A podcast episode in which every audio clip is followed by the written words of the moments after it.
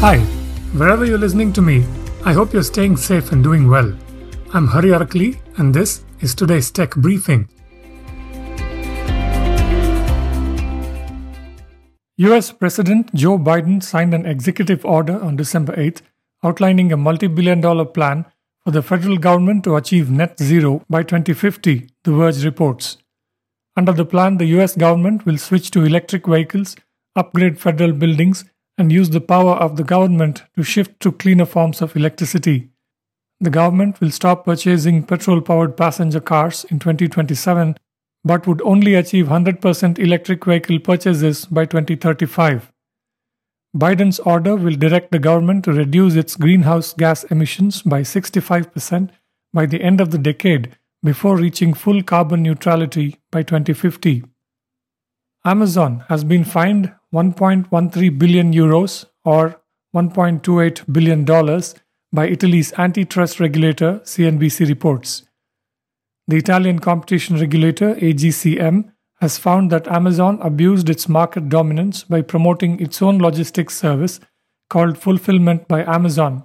It claimed businesses had to use the FBA service to access benefits such as selling products with Prime delivery and participation in Black Friday sales. Amazon said it strongly disagrees with the decision and would appeal, according to CNBC.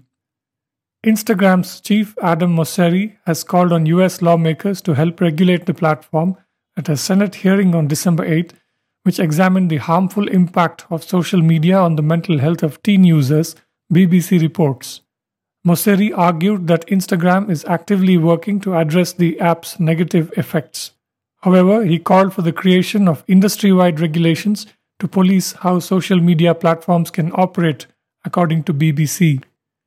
Inrupt, a startup co founded by Tim Berners Lee, widely credited as the leading figure in the creation of the Internet, has raised about $30 million in Series A funding, TechCrunch reports.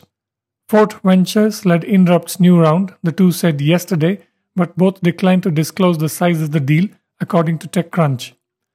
The round saw participation from all existing investors, including Akamai Technologies and Glasswing Ventures, as well as new investors, Allstate, and the Minderoo Foundation's Frontier Technology Initiative. At Inrupt, Berners Lee, the creator of the standards of the World Wide Web, and co founder John Bruce are attempting to reshape the Internet by building a platform that gives users control of their data. The team includes cryptography expert Bruce Schneier, according to TechCrunch. Miro, a visuals based collaboration software maker, is seeking a $17 billion valuation in new round of venture capital funding, Financial Times reports. The 10 year old startup describes itself as an online whiteboard platform for team collaboration. Miro's Infinite Canvas enables teams to lead engaging workshops and meetings, design products, and brainstorm ideas. Miro claims 25 million users worldwide including more than 100,000 enterprise customers and 95% of the world's 100 biggest companies. Miro was founded by Andrei Khushid and Oleg Shardin in 2011 and currently has 1,000 employees in 11 hubs around the world. Meanwhile, Pleo, a Danish startup that makes expense management tools aimed at small and medium sized businesses, has raised $200 million in fresh funding that doubles its value to $4.7 billion, TechCrunch reports.